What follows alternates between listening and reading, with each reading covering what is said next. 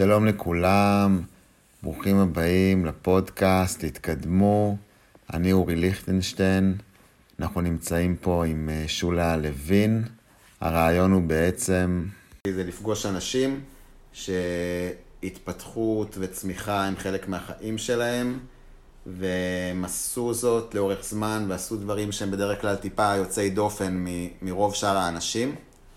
ואת שולה אני מכיר מסדנאות שהיא עשתה אצלנו במוזה, הבית של המוזיקה והיצירה, סדנאות כתיבה, ומהר מאוד אה, הבנתי שיש פה מישהו מיוחד. לא באמת הכרתי אותך מההתחלה, אני חייב להגיד, אז תכף אנחנו נכיר וגם אתם תכירו. אז קודם כל, תודה רבה. בכיף. שהסכמת. עוד פעם. ו... ובואי נתחיל ותציגי את עצמך. אני כותב, תציגי את עצמך בשלושה משפטים, אני יודע שזה בלתי אפשרי, אבל תנסי דווקא בהיבט קצת של הקריירה אולי של הטייטל, ולאט לאט אנחנו נעמיק יותר ונכיר אותך. טוב, קודם כל אני כימאית, בעצם, בבסיסי. כימאית זה אומר שאני בן אדם שמבין ואוהב מדע, שזה חלק חשוב מההנשמה שלו, שעסקתי בזה רוב חיי עד היום. כמה את בפנסיה? בפנסיה זה הסיפור שכולם אוהבים לשמוע. איך קמתי, למרות שהייתי באמת בשיא הפעילות ומארגנת ובכינוסים וימי עיון, ואפשר להגיד שבשנה האחרונה לעבודתי הוצאתי את הנשמה, לי ולכולם. ויום בהיר אחד החלטתי שמספיק. זהו, מדע. מדע זה נחמד, כעיסוק היה, גמרנו, שמתי סוף ועברתי לדברים שחיכו לי במגירה. אני, הדבר השני שאני מאוד מאוד אוהבת ומתעניינת, כמובן זה המשפחה, שאני אמורה שיהיה לי יותר זמן למשפחה ולנכדים, אבל הם מאוד מאוכזבים ממני, כי אני בעצם אה, אה, עושה דברים אחרים. אני לא הולכת פעם, פעמיים בשבוע לאסוף נכדים, אני לא כל שישי שבת. משקיעה בעצמך. אני ממשיכה להשקיע בעצמי. ממשיכה להשקיע. ותחזרי רגע ל... אז, מה עוד עשית אה, בתור כימאית? מה זה אומר כימאית? בתור כימאית. אז זהו, אז אני תמיד מציגה את עצמי ככימאית, ואז אנשים מגלים שבעצם אני דוקטור לכימיה, שעשיתי דוקטורט. עשיתי דוקטורט בשנות ה-80, שזה לא היה טריוויאלי, בכימיה אנליטית, שזה גם לא טריוויאלי, שזה אומר טכנולוגיה. בחורה מסתובבת עם פאוץ' מלא כלי אה, מברגים ומפתחות. וטסטרים וכאלה דברים, מחברת חוטים, מחברת צינורות ומחשוב, במחשוב מתקדם. אני בעצם בין הראשונים בפקולטה שעשיתי גרף במחשב ולא בנייר מילימטרי, להדגים. אז uh, עשיתי דוקטורט באוניברסיטה העברית, והמנחה שלי היה כמו אבא שני שלי. וכשהגעתי לפנסיה, uh, לגיל הפנסיה, בשנה שלפני הפנסיה הוא נפטר. ואני חשבתי שהעולם מתמוטט. ותראה מה פלא, העולם המשיך. כאילו כלום. בואנה, ראיתי שהעולם ממשיך בלי כלום, אמרתי, אוקיי, אני יכולה ללכת, העולם ימשיך גם בלעדיי, לא יפלו שמי הכימיה והטכנולוגיה המתקדמת. לא ידעו כל כך מה לעשות. חשבת שהכימיה על כתפייך פשוט לפני זה קצת? כן, אמרו לי הרבה אנשים שהכימיה האנליטית במדינת ישראל כולה יושבת על כתפיי. או לא מלחיץ בכלל. לא מלחיץ בכלל, הייתי כאילו המומחית מספר אחת בנושא שעסקתי בו. אז אוקיי, אז מסתבר שמסתדרים, באמת שמסתדרים. לפחות ככה אומרים, ככה נראה, אף אחד לא מתקשר, הטלפון שלי לא מלא. לא מלא. אה, הודעות. ו... ואז הלכתי להתפנות לנושא הבא שמאוד מאוד בער בי, זה ערבית. ערבית. ערבית. אז רגע, לפני ערבית אני כותב אותך, סליחה, אבל אני רוצה רגע שנחזור קודם וניכנס, אמרת כימיה. אז יש לך... עשיתי? אה, מעבר למה עשית, אני רוצה לשמוע איך בעצם, נתחיל מזה ככה. בתור ילדה ונערה, כי, כי חשוב לי להראות בפודקאסט, כאילו משהו שהוא שונה קצת בדפוס חשיבה ובפעולות. את, שולה, איפה גדלת... איפה נתקלתי בזה פעם ראשונה? גדלת בחולון, נכון? גדלתי בחולון, ילדות. איך ל... היית בתור ילדה? הייתי... בתור ונערה. ילדה... תראה, אני כנראה הייתי מאוד אינטליגנטית, ולא היה אינטרנט, הייתה ספרייה עירונית אחת. היו אנציקלופדיות, ואני מאוד מאוד מאוד אהבתי לקרוא. אוקיי. אז ספרים, ספרים, ספרים, כל הספרייה של אבא שלי, אני גמרתי. מה שהיה אצל אבא שלי בספרייה זה צ'רניחובסקי וביאליק ושלום עליכם, ועוד גם ספרי הגות. בלעתי את הכל מההתחלה ועד הסוף. למה זה עניין אותך? כי המ- ילדה, המוח אתה אומר, שלי... מה, מה קשור ספרים? מגיל צעיר מאוד, המוח שלי אה, דרש גירויים. יש לי כאילו בתוך הראש אריה רעב. שצריך לזרוק לו עצמות, כל הזמן לזרוק לו עצם. עצם זה ללמוד משהו, עצם זה לקרוא משהו, אני חייבת. אם לא, זה כאב פיזי. זה פשוט להשתגע, זה ל- ל- ל- ללכת, אה, ל- לצאת מדעתך.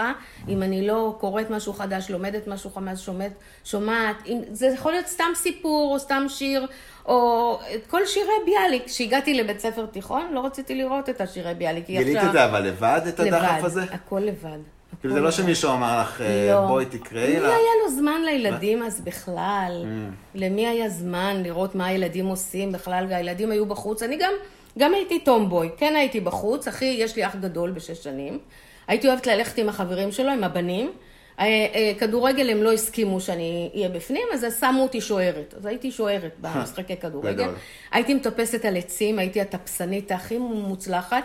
בגיל 11 נפלתי מעץ, אה, שלושה מטר גובה. על הגב, ומאז יש לי בעיית גב, כן. מה את אומרת? לא כל עץ ידעתי. עד היום, אגב, הנה משהו שלא ידעתם. כל עץ שאני רואה היום, אני מסתכלת איך אפשר לטפס עליו. אוי, כמו אדיר. קופיף. בגיל 66 אני עדיין מסתכלת על עץ שלי בגינה ואומרת, וואו, בוא'נה, פה אפשר לעלות מפה ומפה ולטפס גם. פה את מכניסה את השולה, כי את אומרת, חושבת, מסתכל משהו, ואיך אני פותר, כן, איך כל אני... דבר שאני מסתכלת, אני אני? מנסה לראות איך אפשר אה, לפצח אותו, ואיך אפשר להבין אותו, ו- וכולי. אה, וספרי רגע, אז... הכימיה, כן, נתקלתי איך הילדה פעם מגיעה ראשונה לכימיה? בתיכון. נערה. בתיכון, בכיתה ט'. ובכיתה ט' אה, היה ספר כימיה אה, של נצר, יהושפט נצר קראו לו, מה, לא זוכרת, נצר. פתחתי את הספר, הסתכלתי, זה היה לי כמו ספר קריאה. אז קראתי. בסוף כל פרק יש שאלות, הסתכלתי עליהן, זה היה כמו תשבץ, כמו שאתה היום פותר תשבץ, ככה זה היה לי. קראתי, קראתי, קראתי, גמרתי את הספר, זהו, לבד. ואז כל החבר'ה לא הבינו אף מילה ממה שהמורה אמרה, אז הם היו תמיד באים אליי הביתה. אחד הדברים שכן היו אה, מאוד אה, בולטים זה שאני אהבתי לעזור לאחרים. עד היום הנושא הזה של לשרת אחרים, ללמד אחרים, לתת להם יכולות, כישורים, ש... לח- לחלק איתם את הכישורים כדי שהם יתקדמו. יש משהו שאני מאוד אוהבת, שבן אדם בא אליי, הוא לא יודע משהו ואני מלמדת אותו ופתאום יש לו כישור חדש. זה משהו שנותן לי המון סיפוק, זה כנראה אה, נשמה של מורה. ככה זה. הרגשת אבל שבכימיה, ספציפית לכימיה, את רוצה כן. להיות בנשמה של המורה? כן. אה, לא, לא, לא, לא, לא, גם בדברים אחרים, אוקיי. אבל בכימיה פשוט הלך לי הכי קל, ובערבית. Mm. ובתיכון היה, הייתה התלבטות גדולה אם אני הולכת למזרחנות, למדעי, כאילו, האזרחות, מדינה, מזרחנות, או לכימיה, או למדעים. והמורה לכימיה והמורה לערבית קצת רבו ביניהם, ואז אני אמרתי, טוב, אתם יכולים להירגע, אני הולכת לכימיה, למה שנקרא אז מגמה ביולוגית. אה, כי צריך מעבדה וצריך, אה, זה דורש אה, נוכחות. ערבית אני תמיד אוכל ללמוד לבד, אני לא צריכה מעבדה בשביל זה. אז ככה, ככה נפל הפור על הכימיה. ואז, כשיצאתי לפנסיה והחלטתי ל- ל- לעשות הפסקה בכימיה, אז אה, הדבר הראשון שהיה זה ל- לחזור לערבית. נשאר לך ערבית בבוידם? נשאר לי בבוידם, נשאר לי, ה... ידעתי עוד את האותיות, זכרתי את כל האותיות, ואת הדקדוק, את הניקוד וכולי. וואי. 40 שנה עברו בשיעור הראשון של הערבית ספרותית, אני הייתי עמומה מעצמי, שידעתי איפה, מתי לשים את הפתח למעלה ומתי את האחריק למטה בדיוק במשפט, לפי התחביר. אני לא ידעתי מאיפה זה בא לי בכלל. אז uh, התחלתי ללמוד ספרותית כדי לקרוא ולכתוב, uh, ומדוברת כדי לדבר, ולהבין מה שהולך סביבי מבחינת המזרחנות והערבים והמזרח התיכון.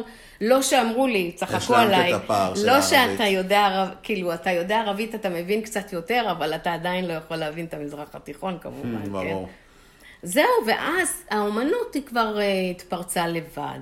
כאילו, הציור למשל, אני מציירת, צבעים הכי, עכשיו אני כאילו כרגע בשלב הצבעים האקריליים על קנבס, שאני באתי, ל...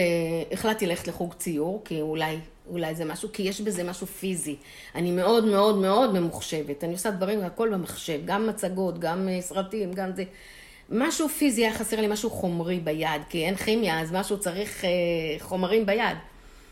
אז אה, בשיעור הראשון הושיבה אותי המורה, המורה לירי, המורה שלי, מורה נפלאה, הושיבה אותי עם נייר לבן ועיפרון, שחור לבן, ואיזה חפץ קטן, ואמרה לי, ציירי לי אותו. כמו שאמר הנסיך הקטן, צייר, צייר לי, אה, מה הוא אמר? צייר לי כבשה. אמרה לי, ציירי לי את זה. אז ציירתי. אז הסתכלה, אמרה לי, אוקיי, יש לך את זה, את יכולה להישאר. והתחלתי לצייר, התחלתי מעיפרון על נייר וכולי, והתקדמתי בצבעים אקריליים, דיבר אליי יותר, שוב ככימאית כנראה, גם בגלל שהתחביב שלי של צילום היה לכל, לאורך כל השנים. אז את זה אני לא יכולה להגיד שלא במגירה ולא כלום, זה תמיד ליווה אותי במשך השנים, אה, לא למדתי, לא השתלמתי, לא התקדמתי, לכן באמת לא התקדמתי, רק אחרי הפנסיה שוב עכשיו, אני יותר מתחילה להתקדם. ללמוד, להתקדם, ל- ל- להסתכל. אצלי ללמוד, מה זה ללמוד? אני לא הולכת לבית ספר בשביל... אז רגע, אני חוזר, אני בכוונה מחזיר אותך, אני אגיע לזה. את... אני רוצה. אני רגע מחזיר אותך עוד פעם, אבל לכימיה, ואני רוצה להבין, סיימת צבא, ואמרת שהיית בכימיה אנליטית, שזה תחום פורץ דרך, של... אמרת שגם... זה ש- כבר בתואר השני והשלישי. בתואר השני. אני רוצה רגע להבין, בקטע של הפריצת דרך של הכימיה, אוקיי. שזה היה משהו כלא מובן מאליו, איך שולה בנקודת זמן שלך, איך את, למה דווקא את בוחרת ללכת לתחום הזה, שהוא כביכול לא נשי? איך את מגדירה את זה? כן, זה היה... אה, אני הייתי בקיבוץ. תספרי על הבק אופי שלך. הייתי על ה- נחלאית, אוקיי. ונשארתי בקיבוץ עין גדי, קיבוצניקית. התחתנתי בגיל צעיר מאוד, מלחמת יום כיפור הביאה את כולנו להתחתן, להביא ילדים. אני הייתי אמורה ללכת לאוניברסיטה בלימודי צעירים מהקיבוץ, לכימיה. ואז נולד לי התינוק, אז זה נדחה בשלוש שנים. וכשבאתי שוב ללכת ללמוד, החלטתי, אמרתי, אוקיי, כימיה יהיה לי כנראה קשה. הערכה עצמית ירודה לגמרי, בטח, בטח בקיבוץ לא נותנים לך. למרות כאישה, כל ה- שזכרת למרות כל השוויון וכולי וכולי וכולי. אה, בקיבוץ, אה, פסגת הישגיה של אישה בשנות ה-70 בקיבוץ היה לי ללמד כימיה בתיכון. אז אמרו, אוקיי, אנחנו צריכים מורה לכימיה, טוב שתלכי לכימיה. כי הקיבוץ מימן את זה, בגלל זה זה כן, היה חשיבה. כן. ואז אה, רציתי להתקבל לביולוגיה, לא כל כך אה, אה, הלך לי, אז אמרו לי, העדפה השנייה שלך תהיה כימיה, קיבלו אותי לכימיה. באתי, ישבתי בכימיה, בשבוע הראשון, בהרצאות, זה היה בהר הצופים, ופתאום הרגשתי שאני מרחפת, שהנשימה שלי במקום. המרצה שעומד מולי הולך בקצב נורמלי, אני לא משתעממת. המרצה לפיזיקה, המרצה לכימיה, המרצה למתמטיקה. סוף סוף הם בקצב שלי. זה בדרך כלל בשנה א' בכימיה, אנשים בערפל מוחלט, כי הם לא יודעים לאן הם נפלו. זאת אומרת שעד עכשיו אני- הרגשת שתמיד היית מין מובילה כזאת, ותמיד... לא, אני הייתי בצד יושבת אוקיי. משועממת. הבנתי. פתאום הרגשת לא משועממת. פתאום אני לא משועממת. אני לא אשכח את. ההרגשה הזאת, פעם ראשונה, אוי, סוף סוף לא משעמם לי. כי תמיד היה לי משעמם, תמיד הייתי צריכה למצוא את הספר, או את העיסוק, או את הדמיון, או את הטיול, או את החבר'ה, או שיבואו אליי, או שאני אלך אליהם. כי, וגם היה לי, היו לי גם חברים מסוגים שונים, לא אלה שדומים לי, כי אני אוהבת ללמוד, גם אהבתי להסתכל על דברים ששונים קצת ממה שאני עושה. ובלי עין הרע, בשכונה שגדלתי, תל גיבורים, חולון, היה מבחר גדול מאוד, היה מגוון מאוד מאוד גדול של אנשים שם. בקיצור, הרגשתי שאני בבית, וזה תואר ראשון. בתואר הראשון, בגלל שהייתי קיבוצניקית והיה לי ילד קטן בן שנתיים, כולם אמרו שאני מופקרת. אישה שמשאירה ילד קטן בן שנתיים שאבא שלו יגדל אותו, שאבא יביא אותו לגן, שאבא ייקח אותו, לא היו אז גברים? גברים שהולכים עם עגלה ברחוב לא היה קיים. איך התמודדת עם זה, עם מה שאמרו? אה, לא כל כך, האמת שרק שמעתי את זה, אתה יודע, מצד אה, שני. לא ממש עניין אותי מה שהם אומרים, לא אכפת היה אבל לי. חיית את זה? כאילו, חיית ביקורת, או שפשוט... הביקורת המופנית אליך באופן אישי? אה, באו אליי בנות ולחשו לי באוזן, תגידי, מה, את לא, את חושבת, את בסדר? את לא דואגת לזה? הייתי אומרת, לא. אני, אה, אני אפילו לא זוכרת מה אמרתי, כי הייתי כל כך, כל כך... אה, זה לא עצר אה, אותך. לא, ממש לא. אה, מה שכן, כאב לי מאוד הלב על, הבן שלי. אז הייתי בעצם עושה את הכמעט הבלתי אפשרי, היום אני לא מבינה איך עשיתי את זה. הייתי נוסעת לירושלים, מתוך, אה, בשבוע הייתי נשארת שם שני לילות. הייתי נוסעת מעין גדי ל- לירושלים, מים המלח, לקור של ירושלים, הלוך וחזור, הלוך וחזור, בטרמפים, באוטובוסים. באוטובוס תוך כדי זה אתה יכול לשבת, עכשיו אין לך צלולרי, אין לך אינטרנט, אין לך כלום, אונליין, שמונליין, הכל ספרים עבי כרס, גדול. הכל מחברות ותיקים כאלה. אה, הייתי יוצאת בחמש בבוקר מהקיבוץ, שש בבוקר מגיעה לירושלים, יושבת עושה דוח מעבדה. אה, צריכה ללכת לספרייה בשביל כל דבר. ספרייה בשבילי זה המקום, זה כמו חנות שוקולדים, גם כשהייתי ילדה. זה כמו חנות הדיסנילנד שלי, זה ספרייה. לשב, אה, אז היה, היום זה באינטרנט, ב- בלשבת בספריות אלקטרוניות. המקום שיש לך מלא ידע היוטיוב היום זה סביבך. הספרייה שלי היום. מקום שיש לך מלא ידע סביבך. כן, בדיוק.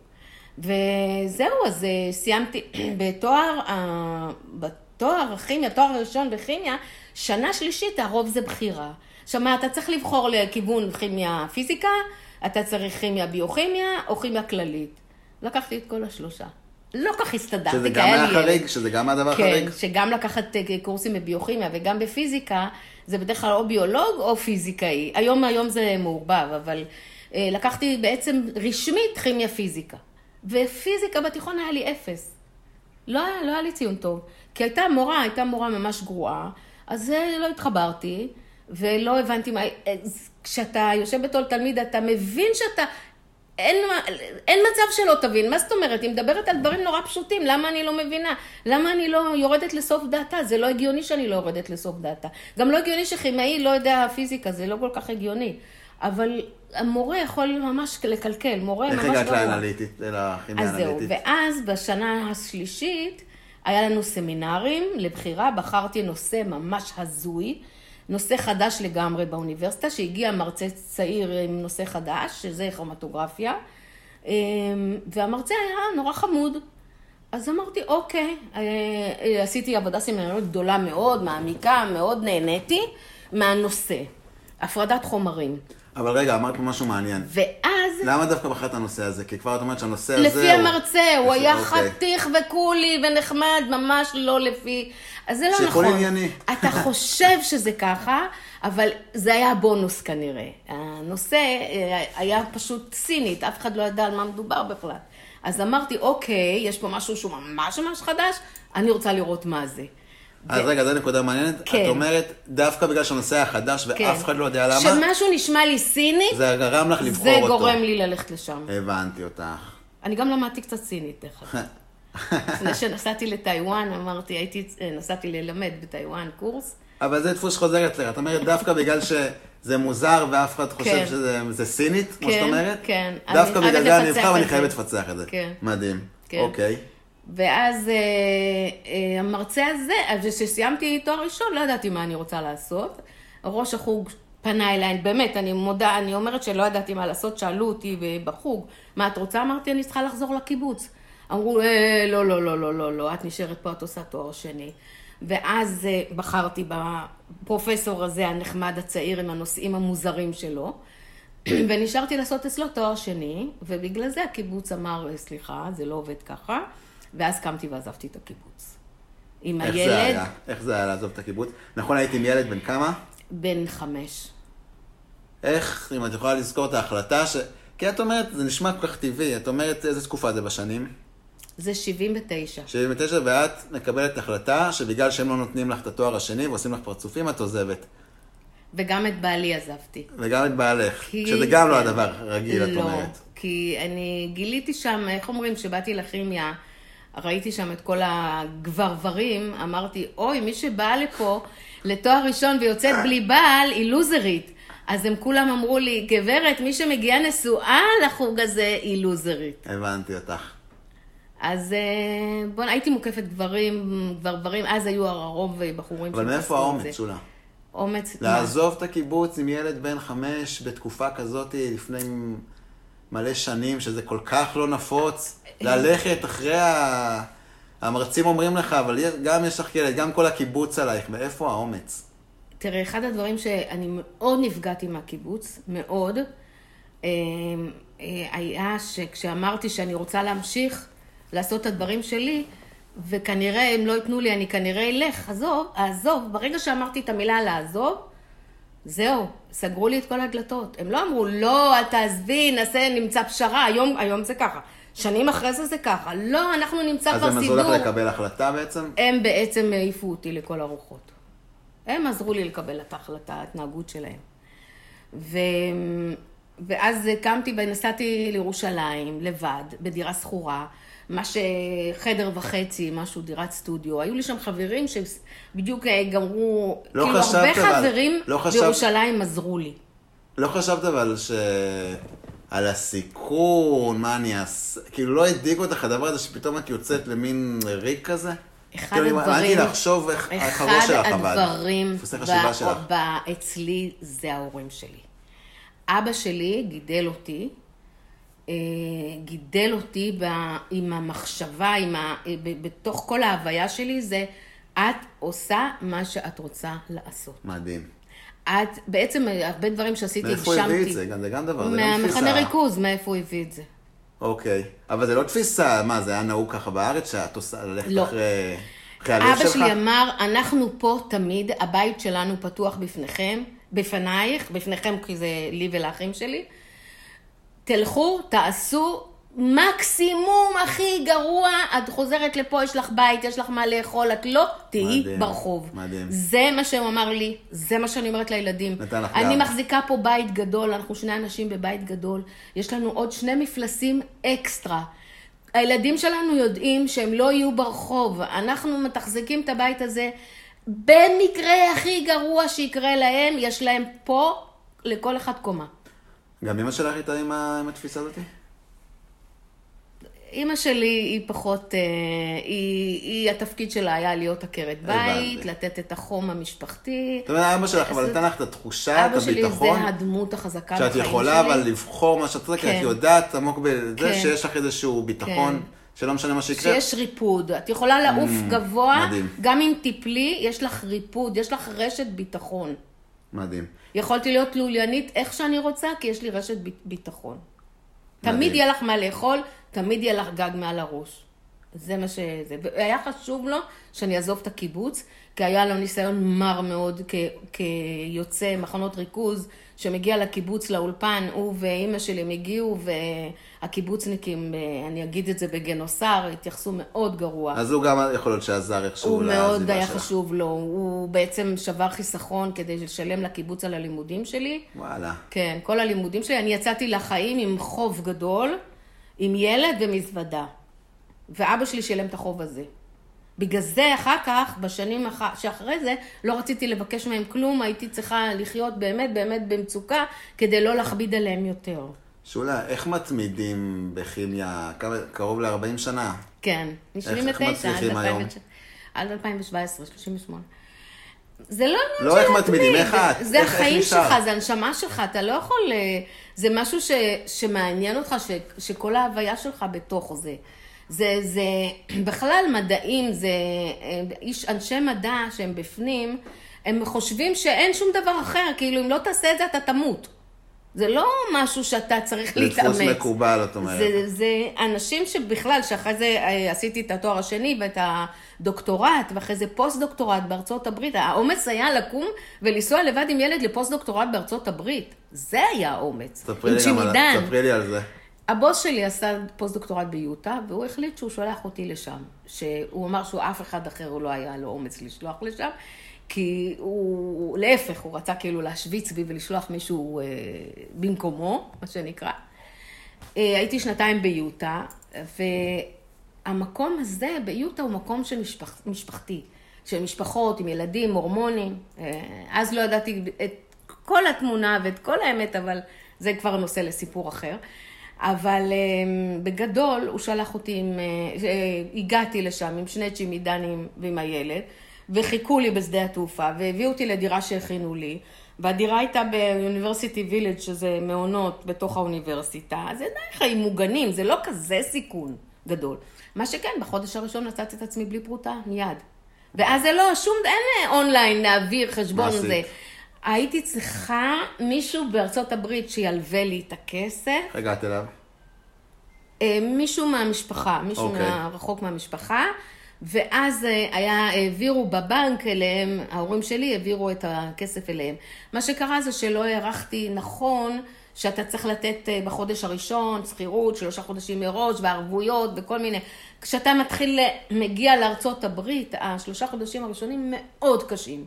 גם אם אתה מגיע למקום שמוכן לך, ולמשרד שמוכן לך, ולמשרה שמוכנה לך, ואחת העצות שאמרו לי באמת, אה, הייתה מישהי שהייתה שם, הייתה עצה מאוד טובה. אה, זו עצה נכונה לכל דבר. כשאת את יודעת שאת הולכת למקום טוב, את יודעת שכל מי שהיה בארצות הברית, שחי שם, נהנה שם, את יודעת שאת תהני, אבל את יודעת גם שהשלושה חודשים הראשונים מאוד קשים. אז תנסי לא לתת לזה לשבור אותך. תנסי לקצר, תנסי סבלנות, תנסי להבין איפה את נמצאת. וכמה שיותר מהר להוציא את הדברים הטובים מהמקום שאת נמצאת בו, תקצרי את זה. לבוא אני, אתן לך... גם. בדיוק. אם את עושה את זה בשישה שבועות במקום בשלושה חודשים, Mm. אז יהיה לך עוד יותר שבועות שבהם עשית כיף. מדהים. זאת הייתה העצה. וזו עצה נכונה לחיים, שאתה מגיע למקום חדש. בגלל זה גם כשהגעתי למטכניקה, אחרי שעזבתי את האוני- האוניברסיטה, הגעתי למטכניקה, חברה גדולה, מאוד מסחרית, מאוד אה, אה, תחרותית, ו- ואנשים שם עובדים כמו משוגעים, והייטקיסטים כאלה וזה. שלושה חודשים ראשונים ישבתי בשקט והתבוננתי. חצי מהאנשים שם לא ידעו שאני דוקטור בכלל. ואז, אה, ועבדתי לי בשקט, ועשיתי את המהפכות, מהפכת, המהפכה השקטה בשקט. ובסוף המנכ"ל בא ושואל אותי, תגידי לי, את אה, למדת פעם שיווק או מכירות? אני אומרת לו, לא, אני רק מתבוננת, התבוננתי, וראיתי שאתה צריך לקנות בסכום מסוים, כאילו להשקיע סכום מסוים, ולמכור את זה ברווח, רווח של 20-30 אחוז, ואז אתה מתקיים. אמרתי, נורא פשוט. אז הוא אומר לי, אה, כאילו, לא מבינה מה, מה מסובך בזה. אז אה, הוא אומר לי, לא, כי את נראית שאת ממש בעניינים. אז אמרתי לו, אתה רוצה לדעת משהו מסובך? שמשהו מסובך זה שנה שנייה בכימיה, תורת הקוונטים, בעל במילואים, ילד בן שלוש, בעגלה בוכה, ובחינה בעוד יומיים. זה אני יכולה להגיד לך רגע קשה. זה אחד הרגעים הקשים ש... שהיו לי. שהוא היה במילואים, הייתי צריכה לחזור לקיבוץ, לשבת בקיבוץ. באתי למ... למורה שלי, למרצה, הנה הספר, תצביע לי איזה פרקים ללמוד לבחינה, על מה זה, כאילו, היה הוגן, נתן לי את הרשימה של הפרקים כאילו, היה לך. פרופורציה, את אומרת למה זה כן, קושי ומה זה כן, מסובך. כן. תגידי, אבל אני מנסה רגע לחזור להבין דפוס לגבי העזיבה שלך, וגם תכף, זה נראה לי גם יש את הדפוס הזה בסיפור הזה עם, ה, עם הבוס, שהוא הבין שאת מבינה מהר מאוד דברים. איך, איך, איך, את, מת- איך, איך את מתמודדת עם הדבר הזה שאומרים לך, עכשיו המרצה אומר לך, מזמין אותך לארצות הברית, מבחינת החשיבה שלך, ואת אומרת, כאילו, ואת עושה את זה. איך, איך את אומרת כן לדברים? או גם נגיד, כמו שהוא שואל אותך עכשיו, על השיווק והמכירה, את יודעת, כאילו, איך... אני איך את אומרת סוד. לדברים? סוד שאנשים לא יודעים עליי. אני פוחדת פחד מוות. מה זאת אומרת? מכל דבר. אבל אני לא נותנת לזה לשלוט בי. אני פוחדת, ואז אני ניגשת לעבודה.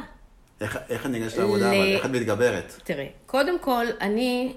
ואיך זה מניע אותך? הדור השני לשואה, מבחינתנו, כל עוד אתה לא במחנה ריכוז, אתה בגן עדן. בוא נתחיל ככה, מזה. זה התפיסה שקיבלתם. זה התפיסה שקיבלנו. היינו בעתלית, במחנה עולים של עתלית, אני. אומרת לאבא שלי, מה זה, ממחנה. למחנה? הוא אומר לי, זה מחנה זה? זה בית הבראה, הוא אומר לי. המחנה בעתלית, המחנה עולים בעתלית. הכניסו לכם פרופורציה. פרופורציה בחיים. כל עוד אתה לא במחנה ריכוז, אתה בן אדם חופשי, יש לך מה לאכול, יש לך גג מעל הראש. אתה בסדר. זה הכל. אז, אז אתה פוחד, אבל הפחדים הם קטנטנים. ואז אתה ניגש, דבר שני שאבא שלי לימד אותי בתור איש משטרה, גם בתור חוקר במשטרה, אתה ניגש למשהו, אתה מפרק את, אתה רואה את המורכבות שלו, אתה מפרק אותו לגורמים, ולאט לאט, מס- אה, זה, מדהים.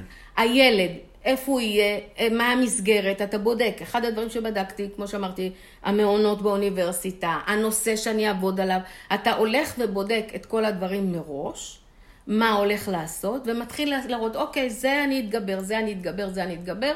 אתה יודע, ואתה תמיד מסדר לך מה אתה, ובאיזה כלים אתה תתגבר.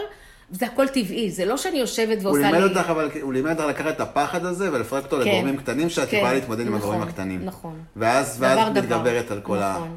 והיית מתייעצת איתו? באיזה רמה זה היה? מבחינת הזמן. ה... אבא שלי זה המנטור של החיים שלי. אני כתבתי את זה בשיר, כן. שאבא שלי היה הגוגל שלי והווייז שלי. וההדסטארט שלי, וזה וואי. היה הדמות הכי נערצת בחיים שלי, זה אבא שלי. עד היום, אה, אחרי שהוא נפטר, ב-2012 הוא נפטר, חמש שנים לא עשיתי כלום. לא כתבתי, לא שיר, ולא מצג, לא מצגת אה, כאילו חדשה, ולא כלום, שום דבר יצירתי, כי הוא היה הראשון שהייתי שולחת לו את היצירות שלי, והוא היה מבין. הוא היה רואה וידאו שלי, הוא היה מבין אותך. היה מבין למה בחרתי את השיר. הוא היה מקשיב לשירים שבחר... אמרת פשוט לשיר, שאצלכם בסדנה פשוט לשיר, בוחרים אנשים את השירים שלהם. אבא שלי היה בן אדם שאם היית אומר לו, אה, מביא לפניו את השירים שהבן אדם בחר, הוא היה עושה לך ניתוח של האישיות שלו מההתחלה ועד הסוף. מדהים. הוא היה חוקר במשטרה, של תקשיב. הוא היה ראש. מחלקת בילוש, ראש מדור בילוש ועיכוב. במשטרה. שולה, ספרי על כישלון גדול, או בקריירה או בחיים האישיים, או... טוב, הכישלון הראשון ואז- בחיים ואז האישיים- השאלה הבאה זו שאלה כן, אופטימית, אבל- כן. לא, לא, הכישלון הראשון בחיים שלי היה כמובן הנישואים שלי. דווקא ראשון, אבל משהו כישלון שאת יכולה להגיד ממש ש... הנישואים הראשונים שלי, אה, כישלון, אה, בעצם אה, החבר, לח- חבר, הבעל הראשון שלי, באמת הייתי מאוהבת בו מעל הראש. בן אדם מדהים ומקסים, אבל לא להתחתן, לא לחתונה. אבל אז היה מלחמת יום כיפור, והיו חייבים להתחתן, עם המדים, היו המון תמונות של כלות עם חיילים. כל התמונות חתונה שלנו היו אנשים במדים, חצי מהם כבר לא בחיים. זה הכישלון הראשון שהתחתנתי מהר מדי. אבל בנסיבות חיצוניות ש... ש... שלא רק אני, כל הדור הזה בעצם יש אחוז גירושים מאוד גבוה. אבל הכישלון בה"א הידיעה שהשאיר לי פוסט-טראומה לחיים, זה היה שלא קיבלתי קביעות באוניברסיטה. באוניברסיטה אה, הייתי שש-שבע שנים, שנה שביעית זה היה שבתון. אה, הייתי בית ספר לרוקחות, חזרתי מהפוסט-דוקטורט לבית ספר לרוקחות, ובאתי אה, צעירה, יפה, מה זה יפה, אני רואה את התמונות, 25 קילו פחות ממה שאני היום. באמת מדהימה, חריפה, חכמה, יודעת מה היא רוצה. 1988, מגיעה אחת כזאת שעולה לקתדרה, אז הסטודנטים, היו, היה יוצא להם, כאילו, מה זה? ובאתי עם אה, אה, Macintosh, עם PowerPoint, עם מקרן שקפים, עם מלא טכנולוגיות חדשות, גם יפה וגם מלאה טכנולוגיות חדשות, וגם מכריחה את כולם לעבוד עם PowerPoint ולא עם עיפרון ולא עם קלקולטור, ו- ולעשות גרפים במחשב ולא על נייר מילימטרי וכל מיני כאלה. ומכריחה את כולם לעבוד. שהם רצו נורא לשבת ולא לעשות כלום, וללמד את הסטודנטים לרוקחות שטויות ולא טכנולוגיות חדשות. ועצבנתי את כולם. וגם הייתי תמימה, כי חשבתי שבאוניברסיטה עושים שיתופי פעולה בשביל לעזור אחד לשני. אז את אומרת בעצם שלא קיבלת קביעות, מה, שמו לך מקלול לגלגלים?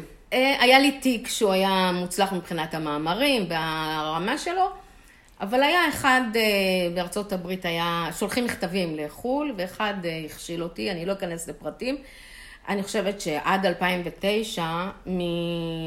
זה היה ב-94, משהו כזה, 93, 94, מאז עד 2009 לא יכולתי בכלל להוציא מילה לספר על זה בכלל. מה קרה ב-2009? ב-2009 הייתי כבר באמת טכניקה ב- ב- נצ- בחברה שהיא נציגה של חברת ווטרס, שזאת החברה שעבדתי בה, האמריקאית. ב-2009 קיבלתי זימון, הזמנה, בקשה אה, לבוא וללמד בטיוואן, בחברה פרמצפטית גדולה, את כל החומר הזה שבגללו לא קיבלתי קביעות באוניברסיטה. אז אמרתי, רגע, זה כן חשוב למישהו. כן, רגע, זה כן רלוונטי למישהו. אז זה שבאוניברסיטה אה, החליטו שזה לא רלוונטי ולא נתנו לי קביעות, אז זה כנראה בעיה אחרת. כש, כשיצאה שמועה, כל הסטודנטים, הדוקטורנטים והמסטרנטים, שמעו שאני לא מקבלת קביעות, הם עשו פטיציה. הם כתבו פטיציה לדיקן, שוב, זה משהו שאני מספרת למעט מאוד אנשים, אני מוציאה אותו עכשיו לאוויר העולם, אתה יכול לשקול אם אתה... פטיציה זה מחאה? מה, מה זה? כן, מכתב. זה... מכתב. לדיקן. אנחנו יודעים שאנחנו לא יכולים להשפיע על ההחלטות שלכם, אבל אנחנו רק רוצים לדעת, להודיע לכם איזה נזק אתם הולכים לעשות לפקולטה שלכם. אז למה מכתב? ועשו רשימה 32 מסטרנטים ודוקטורנטים, כל אחד עם הפרויקט שלו, שאני עשיתי אה, שיתופי פעולה שם, ועזרתי לו. הייתי עוזרת לכולם, כי היה נושא... כולם היו חייבים לעשות כימיה אנליטית, זה כימיה שהיא אה, בעצם, זה הבסיס, זה הכימיה שבודקת חומרים. שאומרת לך איזה, כמה יש ומה יש בדוגמאות שלך. וכל המחקר הביו-רפואי אה, צריך את זה. והם היו צריכים להשתמש במכשירים שהם לא ידעו מה לעשות איתם בכלל, במחשוב שהם לא ידעו איך, איך להשתמש בו. אז אני עזרתי לכולם. ואז יום בהיר אחד אה, שולחים אותי הביתה. אז 32 פרויקטים נעצרו, אז מה? אז איך התמודדת עם זה, עם הכישלון? מה עשית? קודם כל, הם נתנו לי שבתון. זאת אומרת, זה לא בדיוק כישלון, אה, בדרך כלל לא נותנים, אתה לא מקבל קביעות, ואז נותנים לך שנה שלמה משכורת בלי לעשות כלום. אוקיי. אז מישהו הרגיש רגשי אשמה. הבנתי. שנה שלמה ישבתי בבית. אבל לא יכולתי לשבת בבית, אז חודש שלם ישבתי בבית.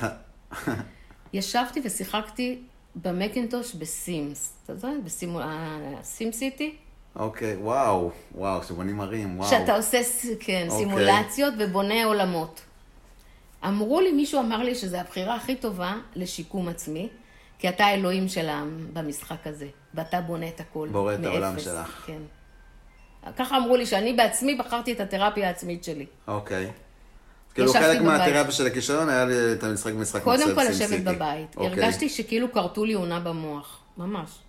כן. כי אה, פתאום את יורדת מאטרף, בלאגן, אקשן וזה, לשבת בבית לשחק מול מחשב. שנים שטיפחו אותי בכימיה. ראש החוג, אני אומרת לך שראש החוג בא, שאני אמשיך תואר שני ותואר שלישי ופוסט דוקטורט, זה הם כאילו דחפו אותי. ואז באתי לבית ספר לרוקחות, שזה חתיכת ביצה גרועה מאוד. אז בעצם אבל מהכישלון, את אומרת, ישבת בבית, ואז המשכת לבית ספר לרוקחות. ואז אה, אה, פנו אליי גם ממשרד המדע. אז עבדתי כמה חודשים במשרד המדע, ואז פנו אליי, תמיד פנו אליי. כי היה לי, אה, המקצוע שעשיתי הוא מאוד מאוד מאוד ייחודי. למה תמיד פנו עלייך? זו נקודה מעניינת. כי הנושא שעבדתי עליו, אמרתי לך שהנושא הוא מאוד חדשני ומאוד, לא הרבה אנשים יודעים. זה כמו שמי שלמד סינית בשנות ה-80, היום הוא מלך כי הוא יודע סינית. הבנתי. זאת אומרת, היה לך יתרון יחסי בזכות הכימיה האנליטית. הנושא הספציפי שהייתי מומחית בו. ואז באו לי לחברה פרמצבטית, חברת טארו. עבדתי שם כמה חודשים, למדתי את הנושא של התעשייה הפרמצבטית, ואז באה לי החברה האמריקאית והציעה לי להיות היועצת המדעית שלהם, ואז הייתי כאילו אוניברסיטה של בן אדם אחד. הבנתי. והתחלתי לעבוד עם כל הארץ, עם כל התעשייה הרוקחית, הביו-רפואית, קצת מזון, קנאביס. אז בעצם, לפי מה שאני מבין, וגם אני אכניס אינפורמציה פה שלא סיפרנו הפעם, אבל יש לי יתרון עליכם, כי פעם קודמת ראיינתי את שולה. אז שולה בעצם, את היית סוג של אוניברסיטה של בן אדם אחד, ובעצם יש לך יכולת מאוד גדולה אה, להנגיש הרבה מאוד מידע לאנשים. נכון. וזה בעצם היה סוג של יתרון יחסי. כן. וגם הקמת אתר והקמת פלטפורמה, נכון. משהו שהיה מאוד מאוד חדשני. נכון. ובעצם בזכות זה זה גרם לאנשים להכיר אותך, ובעצם לרצות, נגיד כמו אחרי שהיא לא נתנו לך קביעות. הייתי מיני סלבריטי כזאת. מיני סלבריטי. מיתוג אישי, גם יצא כן, מיתוג אישי כן, שגורם כן. לאנשים, משך, ל... כן, משך כן, לעבודות. כן. לאנשים אחרים. מדהים. אז אני רגע עושה קאט בזה, ואני רוצה דווקא להתקדם למשהו אחר, וישר לשאול שאלה שלא קשורה לכימיה, אבל קשורה לכל הניסיון שצברת במהלך החיים, ותני לי תובנה שיש לך לחבר'ה צעירים, מה חשוב שידעו מניסיונך. תובנה אחת שאת בוחרת לשתף. שואלים אותי, מפנים אליי צעירים, שאו אה, לפני לימודים, מה הם רוצים ללמוד, מה הם הולכים ללמוד, אה, או אחרי לימודים. בא אליי מישהו, אז אה, קודם כל אני קובעת פגישה, פנים אל פנים, ואני שואלת, שאלה ראשונה, מה אתה הכי אוהב לעשות? ומה הכי קל לך? תגיד לי בבית ספר או בבית, עזוב מקצוע. אי אפשר היום ללמוד, ללמוד מקצוע, כי היום כשאתה לומד, עד שאתה יוצא מהלימודים, כבר העולם השתנה ומקצועות שלא היו קיימים קודם. חוץ מעורך דין, וכאילו המקצועות תעודה, מקצועות התעודה של רפואה, וגם ברפואה אתה יודע שאתה יוצא, כבר יש דברים חדשים שאתה צריך ללמוד לבד. זאת אומרת, הלימודים לא מספיקים להיות מספיק כן, רלוונטיים. אז קודם כל לימודים, והיום לדור הזה קל להסביר את זה, כי הם לומדים המון מהיוטיוב ולבד מה, מהאינטרנט. אז קודם כל, ללמוד היום זה כבר לא לשבת בכיתה פרונטלית אה, כמו פעם. אפשר לה, להגיע לידע ולהשכלה גם לא בכיתה. מה זה מבחינתך ללמוד היום? איך היית מגדירה היום את הלמידה? ללמוד, אה, אני למשל, אה, אה, למשל עריכת וידאו. קניתי תוכנה, הייתי, הבנתי שאני צריכה לערוך וידאו, קניתי תוכנה מתקדמת. יש לחברה אתר של וידאוים, יש לאתר שאתה משלם סכום סמלי ואתה מקבל הרצאות, ואני יושבת במחשב ולומדת. ואז הוא מראה, אני עוצרת את הוידאו, נכנסת לתוכנה, ומה שמראים בוידאו אני עושה בתוכנה. כל דבר אני מלמדת, לומדת מההלפ, מהוידאו, מהספר, מהמניואל, לבד. שהם הרבה יותר קלים ללמידה עצמית. הרבה יותר. אני, עכשיו, זה לא עניין של משמעת. אנחנו חוזרים שוב לצעיר הזה, או לצעירה שבאים לשאול אותי. אתה עושה את מה שאתה הכי אוהב ממילא. זאת אומרת לו, מה הדבר שאתה הכי אוהב? זו השאלה שלך. הכי קל, אז, אז כן. אומרים לי, הכי קל לי לשכב על חוף הים ולא לעשות כלום. אוקיי. אתה יודע מה? בוא נתחיל משם. כי מה שהכי קל לך, זה משהו שרק בדברים שהכי קל לך, אתה תוכל להצטיין באמת. זה הקטע. אם אתה רוצה להיות מצוין, תעשה את מה שאתה הכי קל לך והכי אוהב. אבל אומרים לי, לא, אני אוהב לצייר, אבל זה לא מעשי, אי אפשר להתפרנס מזה. אני מוז... אוהב מוזיקה, אי אפשר להתפרנס מזה. קודם כל, אם אתה עושה מה שאתה הכי אוהב ומה שאתה הכי יודע, מה שקל לך, באמת קל קל, אתה תמצא את הדרך להתפרנס. מי שיודע את הדרך להתפרנס... לא לחשוב בכלל על האיך. לא. לחשוב קודם לא, כל לא על האיך. לא, לא לחשוב... טוב, זה קשה מאוד להגיד את זה לאנשים אחרים, אבל לא לחשוב על הכסף. הכסף יבוא, מי שיודע לעשות כסף, ידע לעשות כסף בכל מצב. ומי שלא ידע לעשות כסף, לא ידע לעשות כסף, גם אם הוא יעשה, ב... ילך לעשות את המקצוע הכי שמכניס כסף. גם אם תשב בבנק ותרצה להיות בנקאי, ש... שבמקצוע שכאילו מביא כסף, אם אתה לא יודע, לא תעשה את הכסף. אני רק מחדד, כי שולה אמרה את זה, זה היא עשתה את זה לפני 40 ומשהו שנה, שהלך ללמוד את הכימיה האנליטית, שבכלל זה לא היה... שבחרתי נושא, מה, זאת אומרת, כן. זה היה כמו סינית. כן. אז בעצם כבר לפני 40 שנה פעלת לפי, כן. וזה שירת לך את הבחירה, שירתה את היה לי הקריירה. מזל, אולי, אולי לא היה, הנושא הזה לא היה חם, אולי הוא היה סוס מת, כן, אבל אז ס- הולכת לנושא אחר. בדיוק. לא, לא, לא היית משאירה לזה ברירה. לא.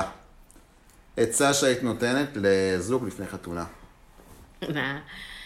אה, אם יש בעיות, בעיה הכי קטנה שיש לכם לפני החתונה, תהיה בעיה יותר גדולה אחרי החתונה. לא פותרים בעיות בעזרת חתונה. אם אחרי שנתחתן, אז אה, אם יש לי בעיה בחדר המיטות, בטח שלא נפתור אותה אחרי החתונה. או אם יש לנו, הוא אוהב אה, נורא ללכת החוצה ואני רק בבית, זה לא ייפתר עם חתונה. או כל מיני ניגודים, או כל מיני אי-הבנות, או כל מיני דברים, לא נפתרים בעקבות חתונה. אז אוקיי? לפתור לפני זה את ה... זאת אומרת, אם יש בעיה אקוטית שמפריעה לפני, אז יש לחשוב לפתור. על החתונה. לחשוב פעמיים בכלל. אני בכלל לא בעד חתונה, דרך אגב, אם אנחנו כבר מדברים. אני 30 שנה, 30, יותר מ-30 שנה לא הייתי בבית כנסת, כי שם מפרידים בין גברים לנשים. בית כנסת שלא מפריד, אה, לוקח ממני כסף, זה הרפורמים, אז אני גם, גם נגד זה. אז אה, בגדול, אה, מבחינת הדת, אני מאוד נגד הפרדה פיזית בין גברים לנשים. אז אה, אה, כל מה שקשור ברבנות, יש לי בעיה איתו. אוקיי? עצה שהיית נותנת להורים ילדים קטנים. אוקיי, אחד הדברים אה, שמאוד מפריעים לי זה חוסר השליטה של הורים בילדים שלהם. שהילדים עושים מה שהם רוצים. בואי נדבר על זה. זה נורא מוזר לי. נורא נורא מוזר לי שילד הוא שולט בכל הבני משפחה שלו. כאילו, מי אתה בכלל? איזה צוציק. ילד בן ארבע, ילד בן שלוש. כן. עכשיו שואל, אתה שואל, אני, כשהנכדים באים אליי, אז, אה, והם יודעים שהם הם צריכים להישאר אצלי, אבל תני לי ברגע עצה, אני עכשיו הורה צעיר, הביתה. תמשיך עם הקו הזה. אוקיי. עם הקו הזה שהילד מנהל. הילד, מנהל, הילד מנהל את ההורים, מה העצה שלך מהניסיון שלך, לא... כן. אחד הדברים שילד, אה, לא רק ילד, כל מי שבבית, כן? גם בן זוג, אבל בייחוד ילד קטן, זה להבין שלא, שום דבר שיש לו מסביבו לא מובן מאליו. מדהים. לא מובן מאליו שיש אוכל על השולחן, ולא מובן מאליו שיש אור למעלה במאיר, ולא מובן מאליו שכשחם בחוץ קריר בבית, ולא מובן מאליו שיש אה, אה, צעצועים לשחק, או שיושבים ורואים טלוויזיה. כל מה שיש בבית הזה, כולם צריכים להרוויח אותו. איך מעבירים את זה? את ה... כולם צריכים להרוויח אותו. אמ, קצת, אני, קצת קשה לי ל- ל- להמחיש את אולי. זה. תני לי אולי, תחשבי, אולי יש לך דוגמה. אמ, אחד הדברים, אני אגיד לך מה, מה אני למשל עם הילד שלי עשיתי כשהוא היה קצת יותר גדול. הנושא של כסף, אמרתי לו, אתה רואה, זה הארנק שלי, כאן נמצא הכסף. הכסף, אה, אה, מתי שאתה רוצה, אתה יכול לקחת. אבל אם אני רואה שאתה לא מש- משתמש בזה לרעה, נסגר הארנק. או, דוגמה, שהוא היה קטן, לא היה, אה, גם היום, זאת אומרת, לא היה טלפון סלולרי, היה טלפון, היה, היה לו, הייתי נותנת לו את מערכת השעות.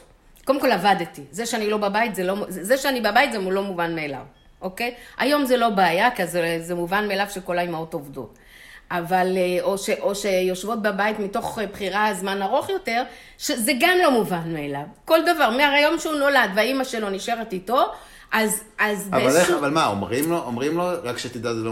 אמ- אמרת לו לא, בהתנהגות? לא, לא, לא. אין, המשפ... המילה מובן מאליו זה לא מילה שעולה על דל שפתיים נכון. בכלל. אוקיי. אז אה, דוגמה, טלפון. הייתי אומרת לו, מתי שאתה רוצה, תרים לי טלפון. איפה שאני אהיה, אני אבוא. אבל להשתמש בחוכמה. הוא ידע תמיד שיש שיחת טלפון אחת, אז לא היו אס.אם.אסים ווואטסאפים וכאלה. שיחת טלפון אחת מביאה אותי באשר אני גם מעבר לים. אז הוא ידע שיש לו את הכוח בידיים, אבל הוא צריך לדעת להשתמש בו איך במשורה. הוא ידע, אבל... איך הוא ידע, אבל... כי כשהוא על ניסה... לדעת להשתמש בו במשורה, שהוא ניסה פעם אחת, אתה מנסה פעם אחת, אני מגיעה מיד. כשאתה מבטיח, אתה מקיים. מילה זה מילה. אה, לא זה לא. כן זה כן, וכן זה, כאילו הנושא של מילה והבטחה זה הבטחה. אם אני אגיד לילד לא, ובגלל שהוא בוכה אחרי זה אני אתרצה, הלך עליך. זאת אומרת, העקביות היא מאוד קריטית, ההסכמה בין ההורים מאוד קריטית. ו...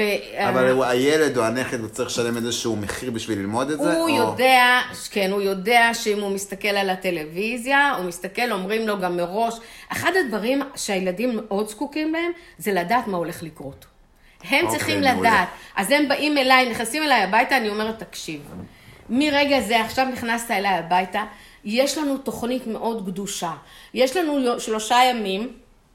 שבמהלכם אנחנו נלך לפארק הזה, ונלך לצלם ביחד, אני אלמד אותך לצלם, אני אלמד אותך לצייר, אנחנו נוכל לעשות, יש לי א', ב', ג', ד' רשימה, מה מתוכם אתה הכי אוהב? הוא אומר לי, אני אוהב דווקא את זה, ואני מעדיף את זה, עכשיו התחשק לי זה, התחשק לי זה. אז אני אומרת, אוקיי, יש לנו רשימה, אבל את זה אנחנו נעשה היום, ואת זה אנחנו נעשה מחר, ואתה תעשה את זה היום, אתה צריך לאכול, אנחנו נאכל כך וכך, אתה צריך לישון כך וכך, כאילו מראש אבל אתה... איך הוא מסכים לזה? למה הוא מסכים לזה? אה, מפני שאם הוא לא עושה משהו, הוא לא מקבל אותו נקודה.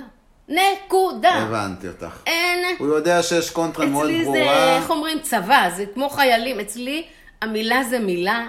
מילה אני זה מילה. לא נבהלת שהילד צורח, אני. לא נבהלת שילד בוכה, אני לא מפחדת, גם לא בחוץ, לא עושה עליי רושם, וגם כשילד בוכה, אז אתה לוקח ומחבק אותו, אה, מצמיד אותו אליך, גם אם הוא משתולל, יש דרכים לעשות את זה, יש דרך מאוד מיוחדת לעשות את זה, להחזיק אותו, לרסן אותו, להרגיע אותו. זה לא שלא צורכים ולא משתוללים. אה, אחד הדברים שהילדים יודעים שמתחילים אה, את הפרצוף הזה, אני אתן לך עוד דוגמה שבאה לי נכדה, היא הגיעה מהסבתא השנייה. היא באה והתיישבה ליד השולחן, והתחילה לעשות לי את הפרצוף הזה. אבל סבתא... אני מסתכלת עליה במבט, אה, סליחה? אופ, היא התיישרה, אמרתי. הופה, היא התבלבלה בסבתות. היא. הבינה, אוקיי, פה. לא, פה לא יעזור ל- ל- כאילו הם מבינים לבכות ש... שיש להם אחריות, מתייחסים אליהם כמו מבוגרים. כן. ברגע שהם עומדים בכללים, אז, זה- אבל כן. זה באמת, אבל אם הם לא להם עומדים המון בכללים- מקום, נותנת להם המון מקום בכללים, כן, נותנת להם המון כן, אפשרויות כן, בחירה, כן. אבל אם הם לא עומדים, אז אין. יהיה אין, מחיר אין. מסוים. מחיר כל הזמן. שום דבר לא הבנתי. מובן מאליו. גם- אפילו לא אוכל, גם אני אעמוד לעשות לך אוכל שאתה אוהב, הבנתי. זה, אז אני שואלת אותך, מה אתה אוהב, מה אתה מעדיף, מה אתה רוצה, ואני נותנת לו להבין שזה שאני עומדת עכשיו ועושה לו חביתה, הייתי מעדיפה לשבת לראות עכשיו טלוויזיה. שגם המאמצים שלי הוא מבין את המאמץ. ראויים להערכה. הוא מבין את המאמץ. ההורים עושים כל כך הרבה בשביל הילדים, והילדים בכלל לא יודעים להעריך את זה. מדהים, מסכים. איך בדיוק, אני לא יודעת לנתח לך את המנגנון, אני צריכה לשבת אולי פעם, לעקוב אחרי עצמי, לא יודעת מה. אבל יש בפירוש מנגנונים מאוד ברורים, איך... אה, איך לא, את פשוט, את פשוט מציבה לו גבולות. לגמרי. ומעבר לזה, ואת לא רק אומרת לו את הגבולות, לא. ברגע שהוא מגיע לגבול, אז הגבול, אז זה קורה. זה מה שבדרך כלל... כן, אה, עכשיו ההסברים, אחד הדברים שאני אומרת, ההסברים, הדיבור עם הילד, עם כל הכבוד, צריך להיות חד, החלטי וברור. תקשיב, השפה העברית שלי מאוד גבוהה. היא שמורה לרגעי הסיפור, היא שמורה לרגעי השיחה, יש לי המון רגעי שיחה עם ילדים. אחד הדברים שאני הכי אוהבת לעשות עם ילדים זה לשבת לדבר איתם. ולשוחח איתם ולהקשיב להם. ולס... ולתת להם, והאוצר מילים, הם היו אומרים לי, שהילד חוזר ממך, הוא פתאום בא עם uh, משפטים, uh, עם עברית uh, מתקדמת קצת. אז כן, אני יושבת ומשוחחת איתם, יש לי אפילו הקלטות שאני יושבת ולפעמים הם אומרים דברים כל כך מדהימים שאני מקליטה אותם. מדהים. אבל כשנותנים כללים וכשאומרים גבולות, מציבים גבולות, אז זה לא. לא זה חד וחלק, אין. לא עכשיו בבקשה. מה זה בבקשה? אתה מוכן לבוא לשבת? סליחה. יושבים עכשיו לאכול, בוא לשבת. עם האוכל, אתה לא תבוא עכשיו לשבת? תקשיב, לא יהיה אוכל אחר כך. מדהים. עכשיו, זה קצת קשה. אז הרבה פעמים, בגלל שאני סבתא, לא הילד שלי, אז אני אומרת, אתה לא רוצה עכשיו לאכול, אנחנו יושבים לאכול, זאת הצלחת שלך. לשים לך אותה בצד, אתה תאכל אחר כך? זה, של, זה בשבילך? הוא אומר לי, כן. ואז אני שמה לו את זה אבל בצד. היה- זאת אומרת, אבל כשהייתי אימא זה היה היה גבול, היה גבול לזה. כן, ו- איזה... הבנתי. לא, לא היה פשוט אוכל, האמת. היה אוכל רק פתרון. בזמן הארוחה, ולא היה אוכל. זה גם פתרון. הייתי במצוקה של הרבה שנים, אז לא היה אוכל חוץ ממה שיש בארוחה. שולה, יש לך עכשיו משפט על שלט בחוצות איילון. פעם קודמת אמרת, רק אני ביבי. אין לי בעיה. אז יש לך משפט אחד ב- בשלט איילון, מה... מה את, מה את אומרת? רק ביבי? רק ביבי. יאללה. שולה, המון המון תודה על הרעיון מספר 2. היה תענוג, אני מוסיף ששולה מבחינתי זה מישהי שהיא לא רואה בעיניים, ואחד מה... אחד מה, מהדברים שאני כל כך מתחבר אליה זה עצם זה שהיא אה, פשוט עושה, והיא אמרה את זה גם שבפנסיה היא עכשיו גם מציירת, והיא גם מצלמת, והיא גם עורכת סרטים, והיא כל הזמן לומדת, ולא משנה כביכול שהיא כל החיים למדה כך הרבה, היא לשנייה אחת לא עוצרת, וכל דבר מעניין אותה, ואם היא לא תמצא איזשהו פתרון, אז היא תעשה הכל בשביל למצוא את הפתרון, ואני חושב שזה, כמו שאמרת, זה לא מובן מאליו. אה, לך זה כן. נראה הכל טבעי ובקלות, או יחסות בזרימה, בפשטות, אז זה משהו שהוא מאוד חריג, ואני, זה מאוד מסקרן אותי. אחד הדברים זה לפשט. לפשט. לעשות דברים פשוטים. מדהים. אז uh, תודה רבה לך, ו- וזהו, עד כאן פרק בכיף. בפודקאסט התקדמו, ו- ונתראה בפרק הבא.